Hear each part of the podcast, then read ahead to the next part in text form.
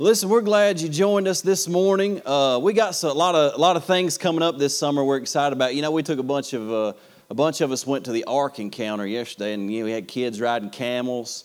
Shauna rode a camel.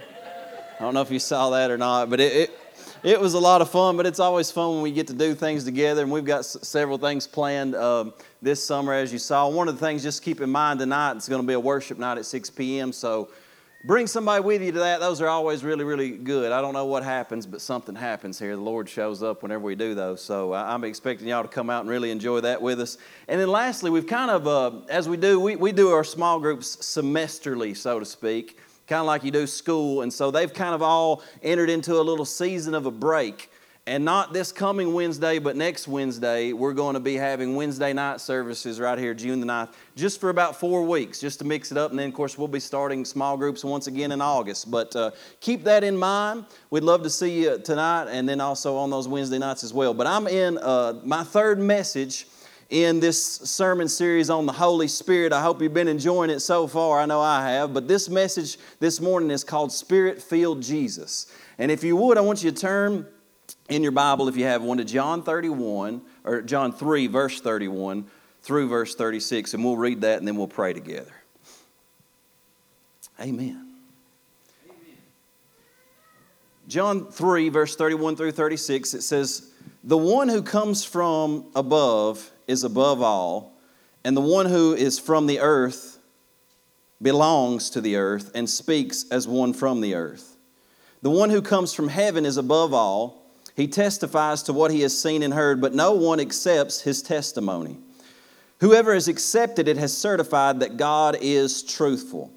For the one whom God has sent speaks the words of God, for God gives the Spirit without limit. Now, he's speaking specifically that God gives the Spirit to Jesus without limit, is the, is, the, is the phrasing there. And then it says, The Father loves the Son and has placed everything in his hands. Whoever believes in the Son has eternal life, but whoever rejects the Son will not see life, for God's wrath remains on him. Would you mind turning my mic down just a little bit? Thank you very much. Let's pray together. Father, we're so grateful this morning for your work in our, in our lives, and God, for your spirit that is at work in our lives. And God, we believe that when we hear your word, your spirit is at work to plant that word in our hearts, God, and transform who we are and conform us to the, into the very image of Jesus. And so this morning, Lord, we open our hearts, we open our minds to receive your word. We pray that it would go forth in power, God, and that we would receive exactly what you want us to hear, Father. In the name of Jesus, we pray these things, and we say amen. Amen. amen. So listen, you know, I've, I've said this a few times before. Maybe you've heard me say it, maybe you've not. But in some, in some regard, you can, you can really categorize people into three different groups. And one, one group of people that we have in the world are just, just flat out sinners in the fact that these people have embraced their sin and they don't want to change. They want to stay exactly as they are. And they've got no real reason to change in their mind. And they say, This is just who I am. This is how I want to be. And, and, and, and that's just how it's going to be. I've been there in my life. You ever been there, right? Like I've been in that category before. But then there's another group of people, and when they get involved in church, they realize, hey, maybe I need to be a better person. Maybe I need to try harder. And so they become a religious. That's the second type of person that you see. You see a religious person. And they're like, you know what? I need to do better. I need to try harder. I need to be a better person. And, and then, so what they do is, in their own strength, they try to become a better person. And two things usually happen. Either they figure out that they do a pretty good job and they get puffed up in self righteousness and look down at others, or they do a fairly poor job and despair and say, man, this Christian life doesn't work. There's nothing real to this. I'm not changing. I'm trying hard hard, but nothing's happening. But then there's a third group of people, and these people are spiritual people that are in the world. And what they realize is that they need to change, they need to grow, they need to develop, but they cannot do it in their own strength, they cannot do it in their own wisdom, so they actually look to a source and a power outside of themselves to help them do this. Now, obviously, there are different religions and there are different spirits that you can make connection with, right? There's New Age religion out there in the world where you can get outside sources of various forms of spirit mediums and powers and all these things and we know that those are not godly spirits, right? But see, Jesus Christ was the spiritual man. He was fully God and he was fully man, but he came and demonstrated to us what it looked like to be a man fully reliant upon the Holy Spirit.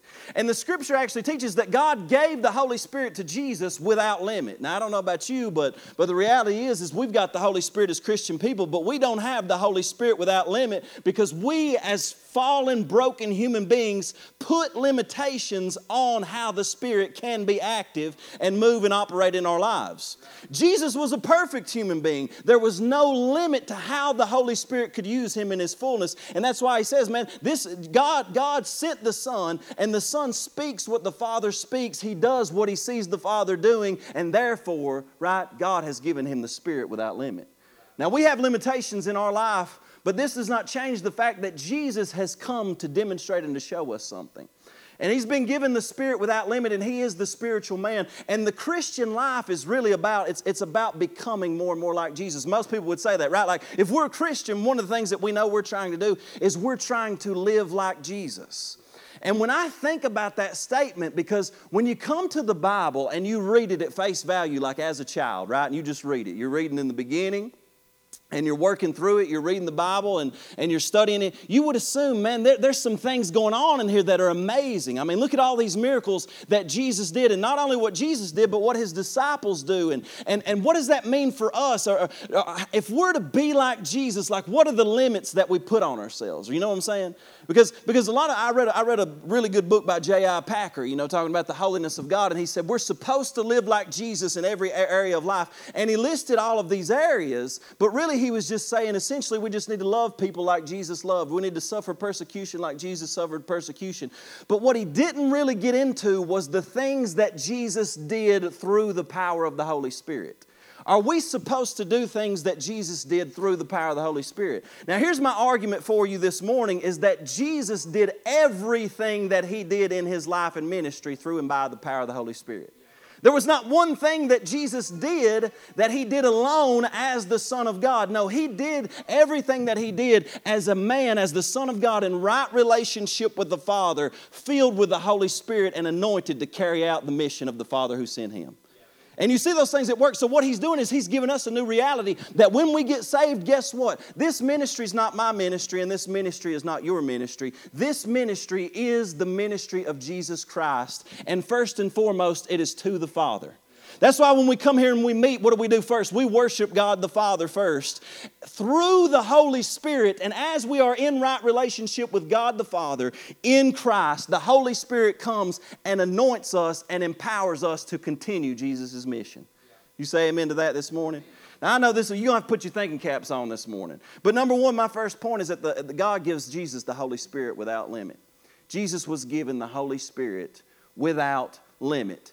And see, this is important to understand because he begins to set a precedent for how the body of Christ, the people of God, should operate in the earth. And when we don't understand the work of the Holy Spirit in the life of Christ, we don't understand the work of the Holy Spirit in our life and how we are to continue the work that Jesus left us with. So let me say this let me make this statement because when I get into this, this becomes very confusing, and I don't know who you are, but you know, there's always like every time you preach, there's like three heresy police in the service. Anybody amen me, right? Like three people that are just looking for you to mess up and say something that's a little bit wrong. I get so, so I got to be a little bit clear with what I'm saying. Let me make this statement: Jesus is God. He was always God, and He will always be God. Jesus never ceased being God. Even when he took on human flesh, he was fully God. And, listen, there were a lot of arguments that the church got into back in, back in the early part of the church because they were arguing was, was like, could he still be God and still be fully man? So they would say, well, no, he's half God, half man. No, that's not right. Jesus is fully God, fully man. And both of those two, two aspects of his nature are joined together so that they can never be separated. He is eternally the Word of God who spoke the worlds into existence, who created all things, who sat at the right hand of God the Father. But He comes in a moment of time in history, and for 33 years on this earth, roughly, He came, became man, and yet was still fully God. So we believe that, and we would never deny the divinity of Jesus Christ. Amen. I talk to people sometimes and they're like, and I, I had a conversation with different people because people wrestle with this. They're like, well, he wasn't, he wasn't completely human because obviously he had these other, no, he was completely human. He went through the exact same things that you and I went through. And it's important that we understand this because here's what I want you to understand that even though Jesus never ceased being God, the works that he did on earth, he didn't do just because he was God. He did as a human being in right relationship with the Father, anointed by the power of the Holy Spirit. So whenever we say things like this, because we've had conversations before, and, and we say, well, you know, you know, Clay, you can't really do the things that Jesus did because Jesus was God. But see, we see that Jesus actually ends up saying, well, his disciples, his disciples, they did the same things that Jesus did, didn't they? They did very similar works. Now, they didn't do them in fullness all on their own, but together corporately as a body, they were carrying out the continued work of Jesus Christ because what? Because he gave them the Holy Spirit.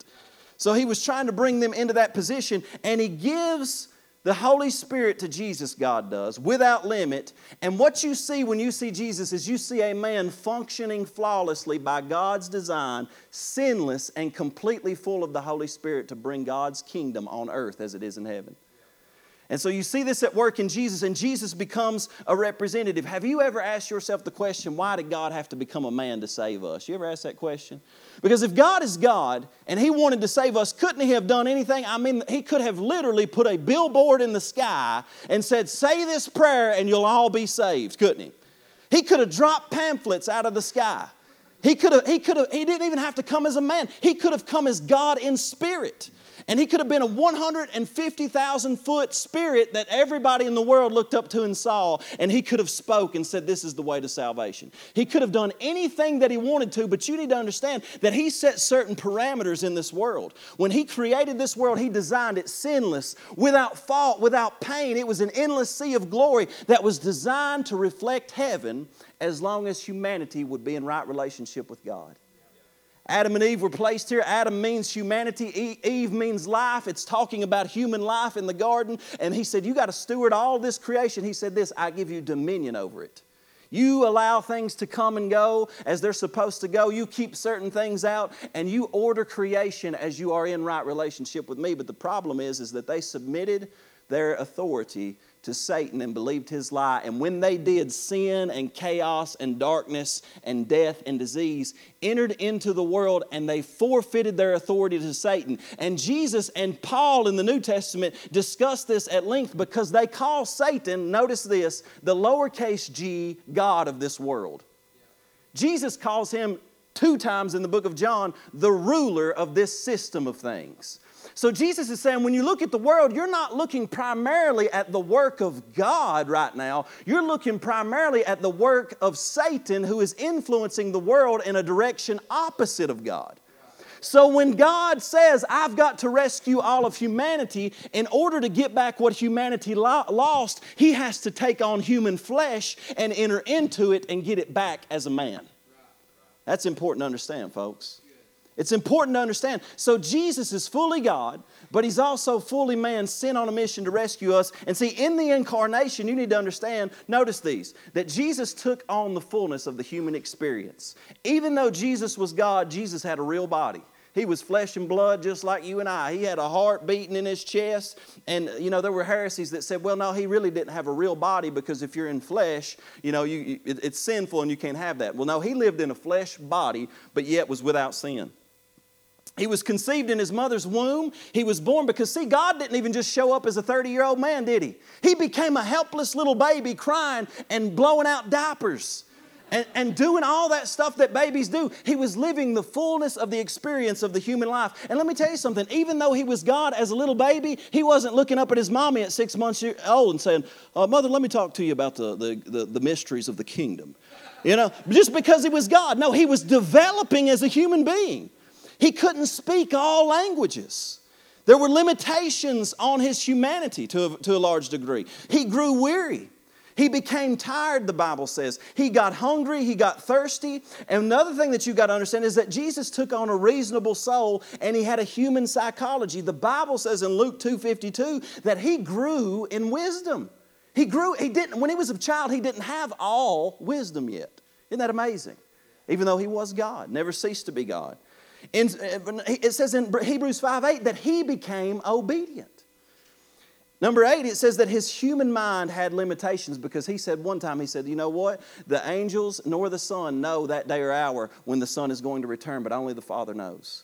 His human mind had certain limitations. There were certain revelations that the Father, for whatever reason, in that moment had not revealed to him. And I got to get more into this because you need to understand. And sometimes people get really scared when you start talking in these ways about Jesus because they want him to be, they want it, because what we know about God is what? God is omniscient, He's all knowing. God is omnipotent, He's all power. God is omnipresent, He's everywhere. But when Jesus, even though all of those things were fully in Him as God, when He became a human being, He limited those things to a degree so that He could function fully as a human being. So, why was the incarnation necessary? Number one, Jesus had to represent us in obedience. He became the last Adam. When Adam sinned, guess what? Every one of us inherited Adam's sin. But when Jesus did his work on the cross and he died and he reversed it and he got authority back from Satan as the anointed one, as the Christ, as the Messiah, and defeated death and raised back up out of the grave, he says, No longer are you in Adam, but if you believe in me, you are in Christ and you'll receive the same exact spirit that I'm carrying. He became our representative. Number two, he became our substitute sacrifice. There had to be a payment for our sin. You and I deserve death, but when the perfect one came and died in our place, it was a substitute that satisfied all payment. He came to be our high priest and our mediator. See, we needed somebody between God and man, and there's nobody that's better to mediate between God and man than one who is fully God and fully man. He's the perfect mediator between both of us. Number four is he, he came to be our example in life. We look to him as the literal perfect human being to say that's how you're supposed to live. And then he came to pattern the redeemed body, which means that the reason one of these days, and this gets me excited every time I think about it, but the reason one of these days I ain't never going to have any more sicknesses or weaknesses and our bodies ain't going to break down anymore is because my Lord and Savior was a man who died on the cross and came up out of the grave and has a glorified body. And the reason that he did that is so one day you could have a glorified body too. And so then, lastly, he came to initiate a spirit filled new creation humanity. All humanity was in bondage to sin, all humanity was in Adam. Christ came and reversed what Adam lost so he could initiate people who would walk and live as he walked, as human beings, in right relationship with the Father, filled with the Holy Spirit, and anointed to do God's work. Man, that's exciting to me. I don't know about you, but Philippians 2 5 through 8, it says this Have this mind among yourselves, which is yours in Christ Jesus, who, though he was in the form of God, did not count equality with God a thing to be grasped, but he emptied himself by taking the form of a servant, being born in the likeness of men, and being found in human form, he humbled himself by becoming obedient to the point of death, even death on a cross. Now, see, this does not mean what Paul is not saying here is that somehow when God comes and he takes on flesh, that somehow he ceases being God. When it says he emptied himself, he's not getting rid of his divine attributes, but what it's saying is he's entering so deeply into the fullness of the human experience that he's putting certain limitations on himself so that when you look at the life of Jesus and you see him walking on water and you see him raising the dead and you see him healing the sick and casting out demons, you're not, you you don't say, well, he did that because he was God, even though he was God. You say it because he was anointed by the power of the Holy Spirit. And that's an important, this is an important theological belief right here. Because if we look at Jesus and we say, well, he did all those things because he was God, and then his disciples did some of it because he just kind of gave them a quick, a quick kick, you know, in the rump and said, here, let me give you a kickstart. But then all of a sudden now we live in an age where God doesn't use people like that anymore right? That challenges us because then we begin to believe, okay, well, we're, we, we don't really have what Jesus had then in some regards. Something changed, something shifted. But see, the Bible just doesn't teach that. The Bible just doesn't teach that. And I'm going to go through scripture here to, to, to lay this out a little bit. But what you need to understand, number two, is that Jesus was filled with and fully reliant upon the Holy Spirit for his life and ministry. And I got to ask you this question, and I'm going to show, I'm going to prove it to you from Scripture that Jesus was fully relying on the Holy Spirit, that he did nothing. Bible even says, he said, I do only what I hear my Father say. I say only what I hear my Father say. I do only what I see my Father do. And the way that he heard what his Father was saying, and the way that he did what his Father was doing, was he had a relationship with the Father in which the Holy Spirit was revealing to him what the Father was saying. He was showing him what the Father was doing. And day by day, he was through prayer and communion. Because here was always my question it's like, if Jesus is God, why has he got to pray?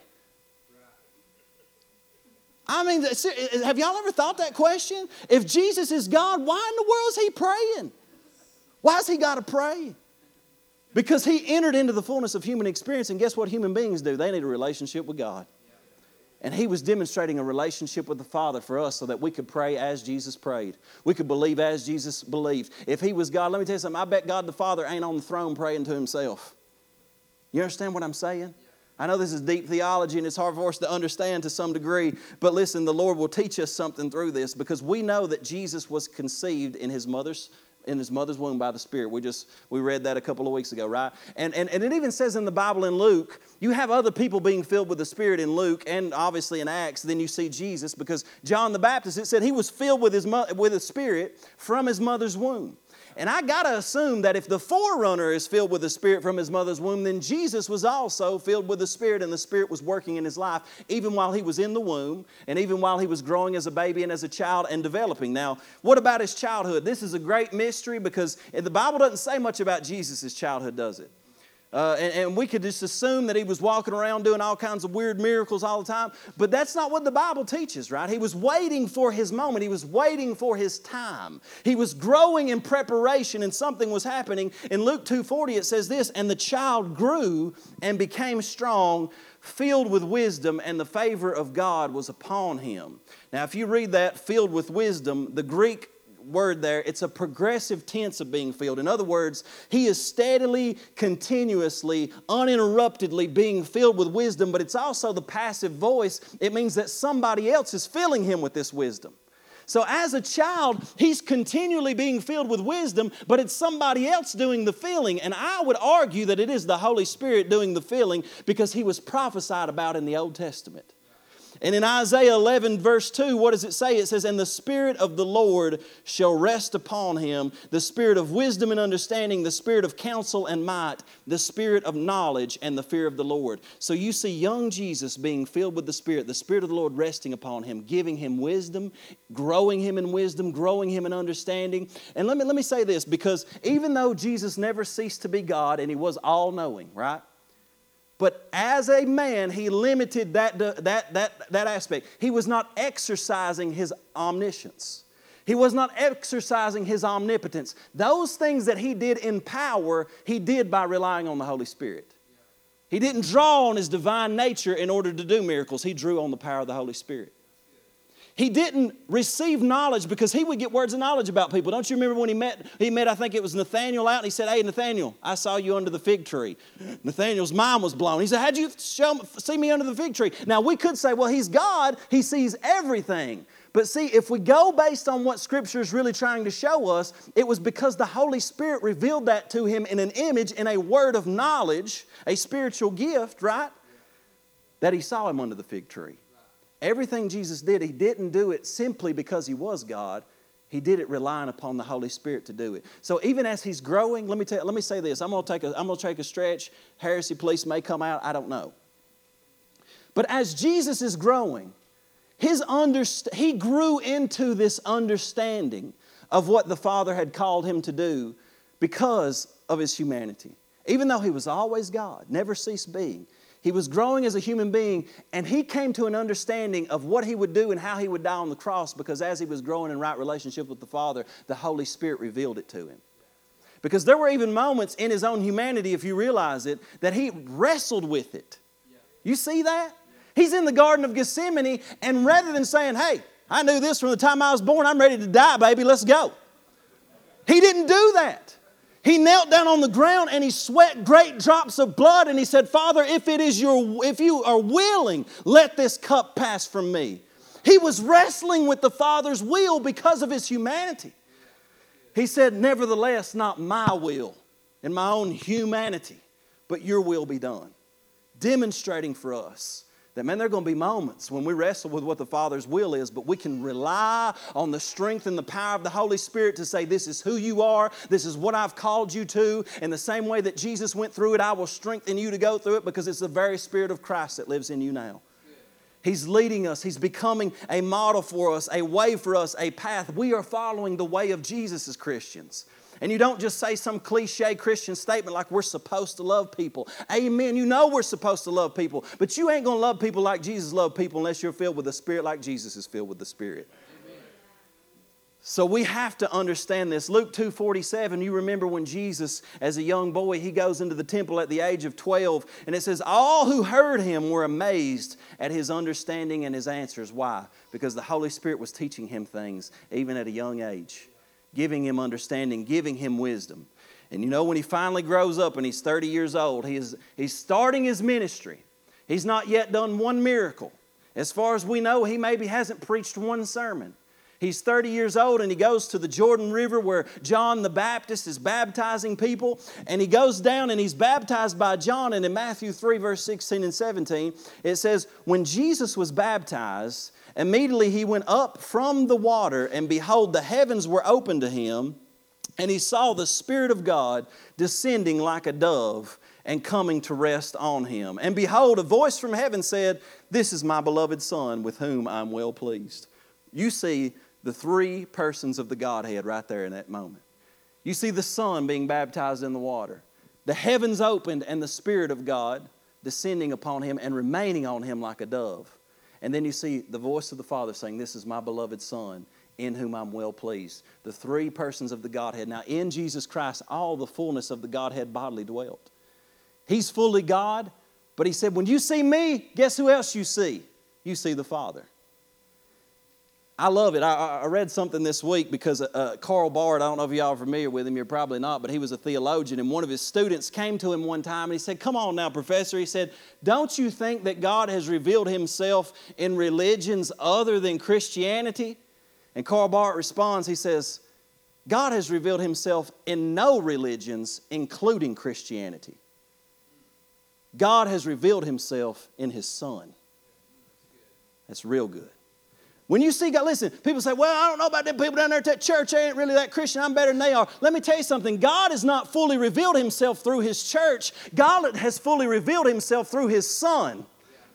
And when we look at Jesus, we see the Father. Not when we look at the church, not when we don't look at my life. You're only going to see glimpses and measures of God as I yield to the Holy Spirit and allow the Holy Spirit to use me. But that is in a limited measure corporately, what should be happening is that people should be coming in among us, among the people of God, and the Holy Spirit should be moving among us so powerfully that when people come in, they get a taste and a glimpse of God. They get a measure, they see the reflection of God. It points them to Jesus, and when they more fully see Jesus, they more fully see God because He is God. He said, You've seen me, you've seen the Father, and the Spirit comes and rests upon him like a dove. And John is no doubt referring to the fact that in the Old Testament, the Spirit would come upon people temporarily, but now when he comes on Jesus, he remains upon him.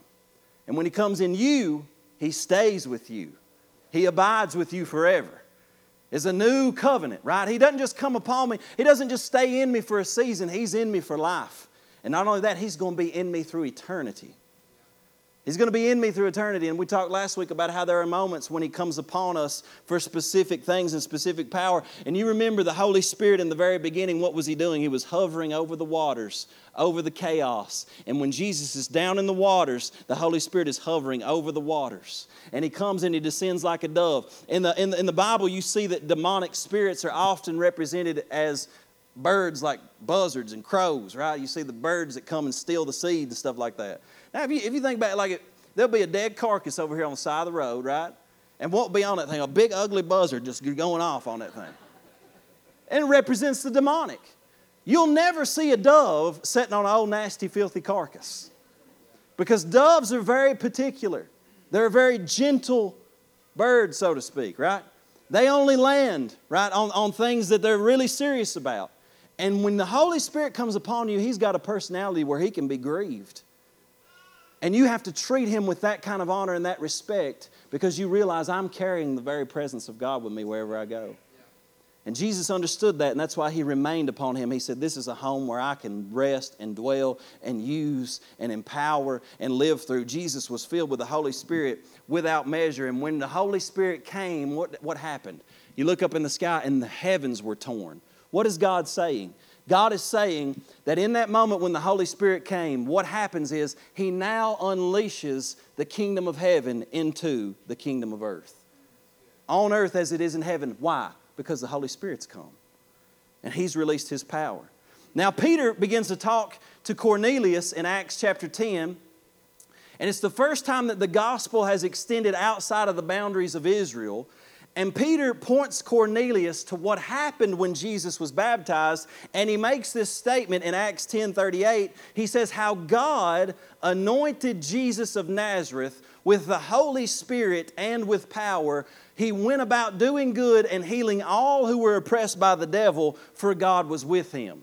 Now, you could just say Jesus went about doing good and healing all who were oppressed with, of the devil because he was God. But that's not what the verse says. The verse says that God anointed Jesus of Nazareth with the Holy Spirit and power. Then he went about doing good and healing all who, who were oppressed by the devil, for God was with him. Jesus never cast out one devil. Jesus never healed one sick person until when? The Holy Spirit came upon him. And he was anointed relying upon the Spirit to do what he was called to do. And I love what it says because when the Holy Spirit comes in a person's life, you know what the Holy Spirit comes to do? He comes to destroy the works of the devil. He comes to heal those who were oppressed by the devil, and he comes to empower you to do good. Why? Because God is with you in the Holy Spirit. God was with him in the Holy Spirit. And so we see this reality over and over and over again in Scripture after Jesus is baptized, I notice this in Mark 1:12. I like the way that it says it because it's really strong language. It says after he was baptized, the Spirit immediately drove him into the wilderness. You ever been driven by the Spirit? You know, I've seen people living lives and they're driven by something. Addiction drives them. Their pride drives them. Certain things drive people. There's spirits behind people that drive them. But what about when the Holy Spirit gets in your life and begins to drive you? Now, here's the thing what I love about this is when the Holy Spirit drove, he got filled with the Holy Spirit, and the Holy Spirit drives him into the wilderness where he's not going to eat for 40 days, he's not going to have shelter, and he's going to be tempted by the devil. Because sometimes the Holy Spirit will drive you right into a trial, friends. And the reason he will drive you right into a trial is because he's looking to develop you. He's looking to prepare you. And Jesus was not yet fully prepared. The same way that Israel, who Jesus was representing, was 40 years in the wilderness, Jesus was going to spend 40 years in the wilderness, or 40 days in the wilderness, to typify what they went through and be tempted by the devil, be tested by the devil in his humanity. And how did Jesus find strength in the midst of these 40 days of fasting to overcome all the temptations of the devil? Well, he drew upon the power of the Spirit. Here's what it says in Luke 4, verse 1 and 2. It says, And Jesus, full of the Holy Spirit. Notice that. Returned from the Jordan and was led by the Spirit in the wilderness. And for 40 days, being tempted by the devil, he ate nothing during those days. And when they were ended, he was hungry. Well, I would say so. Why would it even add that on there? I think it's actually saying that, look, he, when he chose to fast 40 days, yes, God was with him and empowered him to do it, but at the same time, you got to understand, it was, he wasn't just out there like, I'm God, I don't sense hunger like others. He was sensing hunger the same way you and I sense hunger if we'd have went through the exact same thing. He was dealing with temptation, and even though there's a strong argument, and I believe that it was actually impossible to ever get Jesus to sin, because you can't get God to sin, but yet in his humanity, he faced the temptation. He, he felt the lust of the flesh. He saw the lust of the eyes. He saw the pride of the life. It was a pull on his human nature, so to, to, to some degree. But see, it says that he went through this, he was tempted at all points the same way that Adam and Eve was tempted, because if he's going to be a proper representative, he's got to be tempted at all points just like you and I are tempted.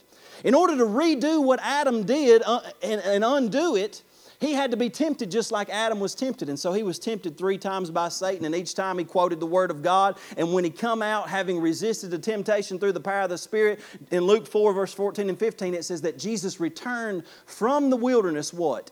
In the power of the Spirit to Galilee. And report went about him all throughout the surrounding country, and he taught in their synagogues, being glorified by all. Because I want you to understand this. You can be, when you get saved, we talked about this. You're, you have the Holy Spirit living on the inside of you. Amen? But can I tell you that I really believe, and I believe through this sermon series I'm trying to, I'm trying to bring this out, that how we function and are used by the Holy Spirit and our ability to yield with the Holy Spirit and be continually filled with the Holy Spirit, we can grow in our capacity of that. And it says that Jesus was full of the Holy Spirit before he went into the wilderness, but after he went through that trial and overcame those temptations, he returned in the power of the Spirit. You're going to go through things in your life that the Holy Spirit is just setting you up because He says, I want to be able to use more of you, but until I know you can overcome these trials and overcome these temptations and grow and increase your capacity for my fullness, I cannot give you more of myself. But if you'll give me more of yourself and you'll go through this process, you will return in the power of the Spirit the same way your Lord and Savior did because He is your forerunner, your model. He has gone on before us. He is the firstborn among many brethren. We are His brothers and sisters. Man, I love this. I get passionate about this because Jesus, man, He is my God. And He is my Lord. And He is my Savior. But when He asked me to follow Him, He's asking me to follow him knowing full well how he lived his life and how he accomplished his ministry. And he says to me, Clay, if I was fully relying on the Holy Spirit, how much more do you need to be fully relying on the Holy Spirit to use you and work through you and strengthen you and do what needs to be done in your life? You've got to be full. And if that isn't enough, all of that thing, all of that going on, then he stand, he goes into the synagogue in the same chapter, Luke chapter 4, verse 17, and he and he got, he turns to the prophet Isaiah and he, this wasn't just happenstance, it wasn't what they were reading that day.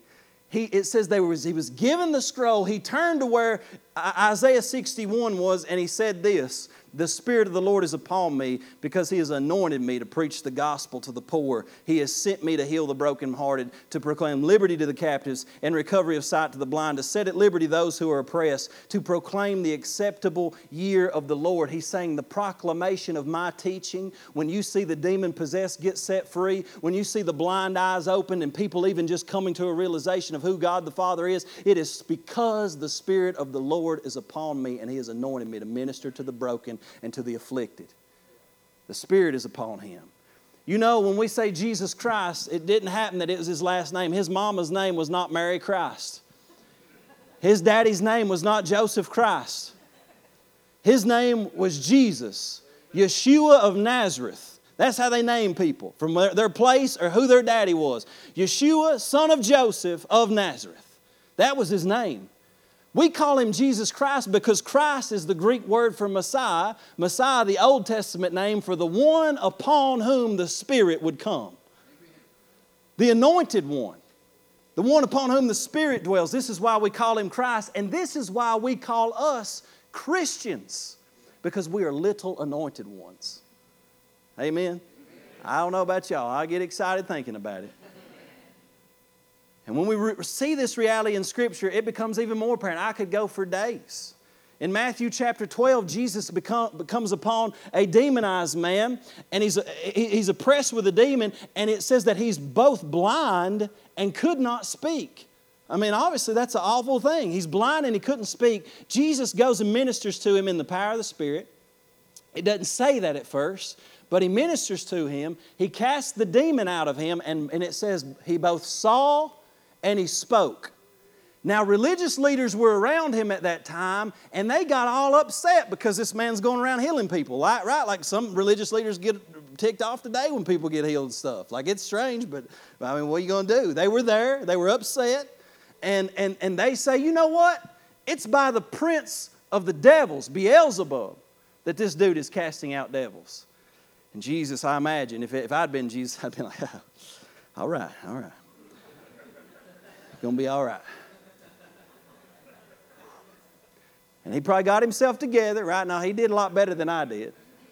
But in Matthew 12 28, he says this He says, But if it is by the Spirit of God that I cast out demons, how's he cast out demons? He does it by the Spirit of God. He said, If I cast out demons by the Spirit of God, then the kingdom of God has come upon you. And in this moment, Jesus is giving a definition for all Christian ministry. All Christian ministry is when we preach the word, when we pray for the sick, when we minister to the broken, when we counsel the afflicted, what we are doing in essence is we are doing it with the anointing of the Spirit upon us, and we're bringing the kingdom of God upon a person in a collision course with the kingdom of darkness. And let me tell you something the kingdom of, of, of God trumps the kingdom of darkness, and it drives out all evil. It drives out sickness and disease and oppression and depression and fear and anxiety. When the kingdom of God comes, people are changed. And I'm telling you right now, when we have a good church service and God is moving, sometimes I look out at the crowd and I see tears, and people will come to me and they will say, You know what? I just feel so much lighter. I feel so much freer. I feel like God's moving in my life. Do you know what's happening to you? The kingdom of God is coming upon you. The kingdom of God is coming upon you. Now, is it, has it come in its fullness? Absolutely not. Are there limitations to it? Yes, there are because we're human and we're flawed. There are limitations. We're not Jesus, we're not God. But we still have a ministry, and we want the kingdom of God to come upon people's lives. And it is the Spirit of God which brings freedom into these people's lives. And this was such a big deal to Jesus that he needs to confront these guys after they say this because he says in Matthew 12, verse 31 and 32, he says, Therefore I tell you, every sin and blasphemy will be forgiven people, but the blasphemy against the Spirit will not be forgiven. Whoever speaks a word against the Son of Man will be forgiven, but whoever speaks against the Holy Spirit will not be forgiven, either in this age or in the age to come. Now, this is a scary verse for a lot of people, because, and I want to clear this up before we go on, because anytime you read that verse, the devil will get in people's head and say, You know what? You blaspheme the Holy Ghost. There's so many people that come to me, they said, You know what? I said some bad things about some people the other day, and I know they just get a little bit crazy, but they say it's the Holy Spirit, and I don't believe it is, and I'm wondering if I blaspheme the Holy Spirit. I personally believe that this, this blasphemy of the Holy Spirit, because let me put it to you this way. When the Holy Spirit works through me, He's working through a flawed vessel. And there's a lot of me that still shows up a lot of times. Like they're probably, I'm going to get up here on some Sundays and say some things. Lord, please don't let this happen. But I might say some things sometimes that I actually need to come in and apologize for. You understand what I'm saying? Because even though I believe that the Holy Spirit uses me in power, and I know He gives me abilities to do and speak and, and, and, say things and pray for people and do all those things that I would not have in my own strength, there's still that element of me in this thing. But with Jesus, there is not that element. And what you see is the full work of the Holy Spirit working through Jesus, and He's saying, if you're going to blame what the Holy Spirit just did through me to set this person free on the devil, even though I'm a perfect man, I'm the Son of God, you're blaspheming the Holy Spirit. And he said, I'll forgive you if you talk bad about me, but it will not be forgiven if you're going to blaspheme the work of the Holy Spirit. What you see in the Godhead is really interesting because the Father always points to the Son and to the Spirit. The Son always points to the Father and to the Spirit. And the Spirit always points to the Father and the Son. And they work in interdependence. And do you know that in the same way, when the Holy Spirit fills us, we are to work in interdependence? That God gives some people gifts to preach. He gives some people gifts to sing. He gives some people gifts to literally lay hands on the sick and see them recover. He gives other people gifts to have words of encouragement for people that are broken and afflicted. And they're empowered by God to encourage people like that. And we have to rely on everybody. And what I'm saying is, we live in a church setting in a church world where we think, man, the only people who do anything are the people who preach and play music. And that is the furthest thing from the truth. We need people anointed by the Spirit of God outside these walls on a daily basis, preaching the truth of God's Word, laying hands on people that are sick and afflicted, and believing God to move. Believing God to move. And this is what he's calling us into. All throughout Luke's gospel in the book of Acts, the word power, you'll see, it'll appear, and it's almost always anonymous with the, synonymous with the Holy Spirit. Luke 5 17, it says, On one of these days, as he was teaching, Pharisees and teachers of the law were sitting there who had come from every village of Galilee and Judea and from Jerusalem. And notice this, and the power of the Lord was with him to heal. Now, my question would be if he's God, how come he needs the power of the Lord there with him to heal? Would you, I mean, like, I, I, when I read the Bible, I just think analytically. Why does he need the power of the Lord there with him to heal if he's already God? Because once again, he's relying on the Holy Spirit to bring it. And there are moments when the Holy Spirit manifested his power. What we know about Jesus is guess what? He didn't heal everybody, did he? But he did heal everybody that came to him. And when, he, when they came to him, there were moments when the power and the, of the Holy Spirit was present there to heal. Now, I really believe this. You may disagree with me. I know people got different theologies and different backgrounds, but I have experienced moments when you just can sense it's different.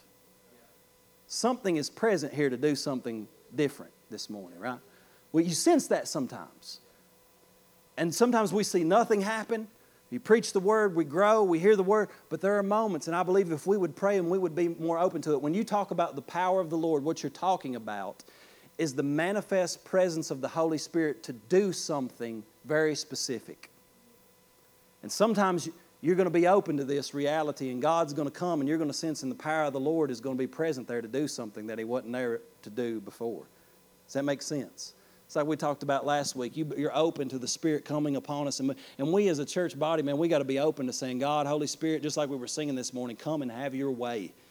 We want to pray. We want to fast. We want to be in communion with God the Father so that we can be open to the Holy Spirit doing some things that we, He would not do otherwise. Now, even in the emotional life of Jesus, He was under the power of the Holy Spirit. Luke 10 21, it said, In that same hour, He rejoiced in the Holy Spirit. Do you know that he relied, his emotions were even governed by the Holy Spirit? You know, last night it was about probably 11:30, and I was praying over a lot of things, and I had a lot of things going through my mind, and different things that were burdening me, and and, and I was sitting there, and honestly, I, I, I, was, I knew I was going to have a hard time to sleep. But here's what I found out about the Holy Spirit. I began to pray, and as I did, all of a sudden, I just I sensed His presence and something changed in my heart. And the burden was lifted, and it was almost like I could just sense God saying to me, Son, it's going to be okay. You're going to be all right.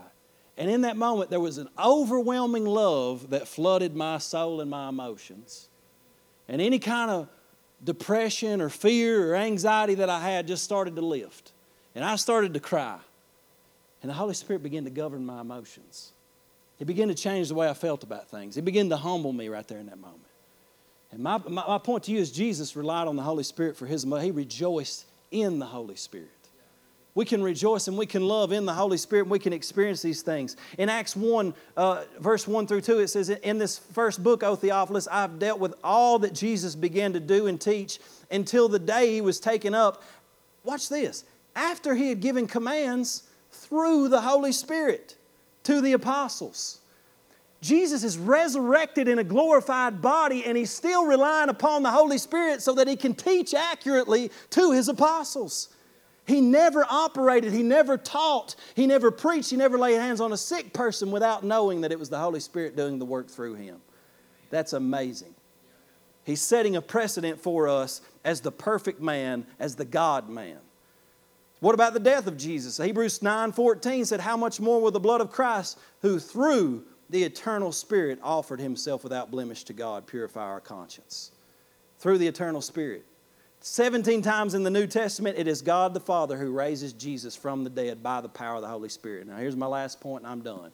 I had to give, I gave you a lot of, this is a Bible study this morning, wasn't it? Clay, you gave us 700 verses. Go back and listen to it again. Write it down, praise the Lord. Number three, Jesus gives us the Holy Spirit to continue his mission. You say, wow, man, that's 2,000 years ago, Clay. Why are you giving me a historical study on Jesus? I mean, that's, that's Jesus. He did that stuff. We're not to do that stuff.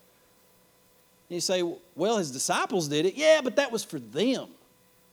You know, we don't, today, really, the Holy Spirit's given to kind of make you feel bad about sin and then show up at church on Sunday and sing a song and listen to a dude for an hour. I, and here's the thing I know y'all don't believe that, but oftentimes we live like it. We believe that the best the Holy Spirit has got to offer in our day and age is to convict us of sin and help us show up at church and be a little bit happy on occasion. Man, there is more to God than that. There is more to God than what we are doing right here in this Sunday morning service. It's a pretty decent pattern for how church should work. Like we gather on Sunday, you got to have a corporate worship and you got to meet together outside of the building, but we are falling far, far, far short of what the church looks like in the New Testament. And I'm not saying that as a word of condemnation. I'm saying to all of us, there is more and we can pursue it. And we can see God move in greater ways in our midst. And we ain't trying to be crazy. Matter of fact, you know, people say, well, you know, Jesus, he was, he was actually, he was actually less human though because he was so God. No, Jesus was more human. He was more human than I was. He was more human than you were. He was what a human is supposed to look like. God sent him and said, This is my design. Y'all are a little bit marred, but he's come to heal you. Man, Jesus is coming, he's showing up to do these things. And when he is raised from the dead, he comes in John 20, verse 21 and 22. And Jesus said to them again, Peace be with you. Don't be frightened, little folks. As the Father has sent me, notice these words, as the Father has sent me, even so I am now sending you. And when he said this, he breathed on them and said to them, Receive the Holy Spirit. He's saying, The Father sent me in the power of the Holy Spirit to minister to a broken world, to destroy the works of the devil, and to bring redemption to all humanity by dying on the cross and shedding my blood and being raised from the dead on the third day. And He empowered me by the Holy Spirit. And guess what? Now I'm sending you to do the same mission, and I will continue my work through you, but you got to receive the Holy Spirit in order to do it. I'm sending y'all. Now, he didn't say, you know, Father, I'm about done and I'm going to leave. Will you send the second string, Holy Spirit?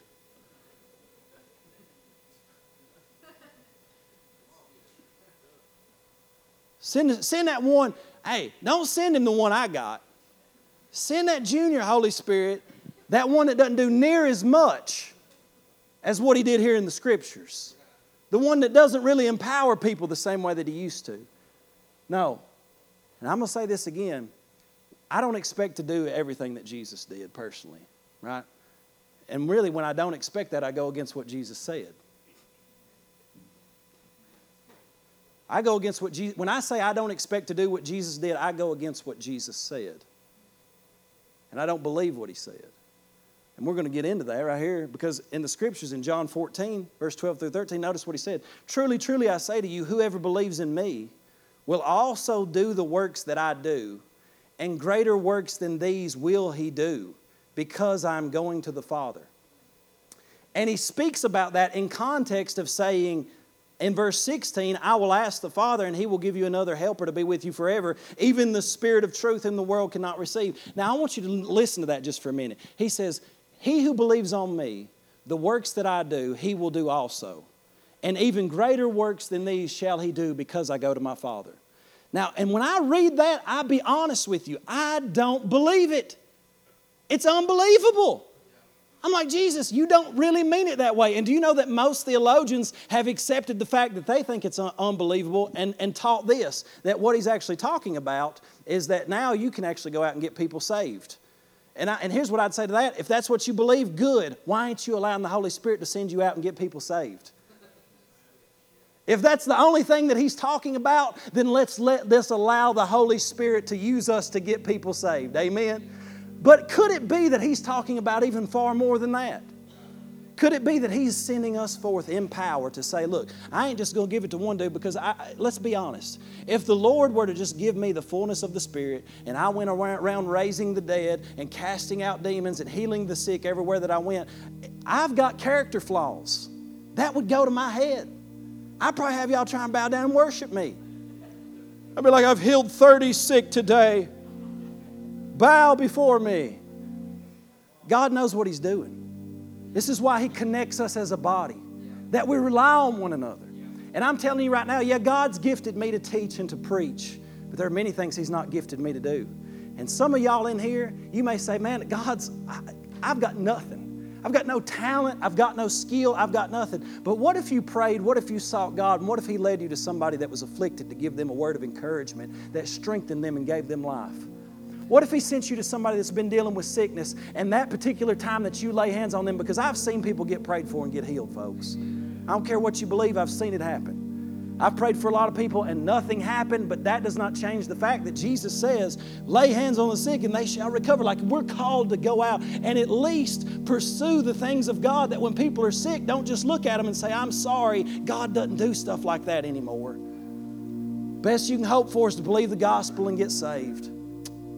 And that's, that's the top priority, isn't it? That people would believe the gospel and give their life to Jesus and get saved. But what if in these last days we really, genuinely, sincerely need this power that God has given us through the Spirit so that His kingdom would be advanced? We're not called to just sit in a pew and be weak and powerless. We're called to go forth, man, and let God use us in ways. And I'm telling you, you will be surprised by the work of the Holy Spirit in your life if you would simply open your heart to Him.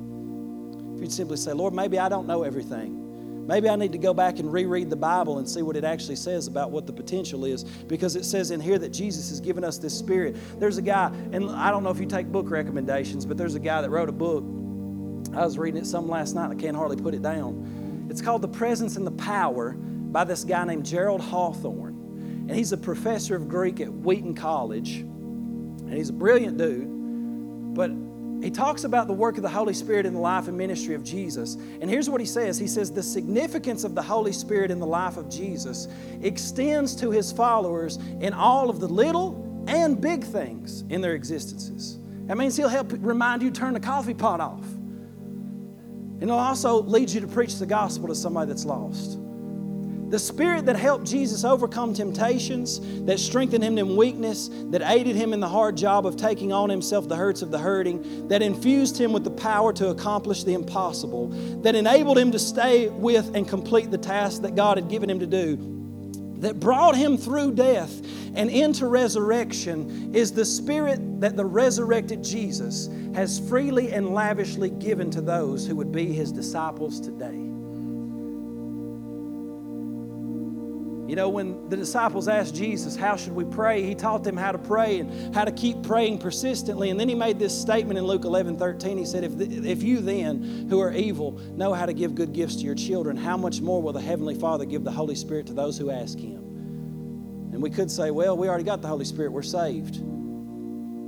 But Jesus is, I believe, saying, You know, when I was in communion with my Father, I was praying and I was saying, Heavenly Father, give me the fullness of the supply of the Holy Spirit to carry out the work and the mission that you have given me tomorrow. Because there's afflicted, there's sick, there's lost, and there's broken people. And I need the supply of the Spirit to minister to those people. So I'm asking you to give me the Holy Spirit. And we need to continually be asking, Lord, fill me with your Spirit that I could be used, that I could be led as Christ led. And I understand we're not Jesus, folks. We're not God.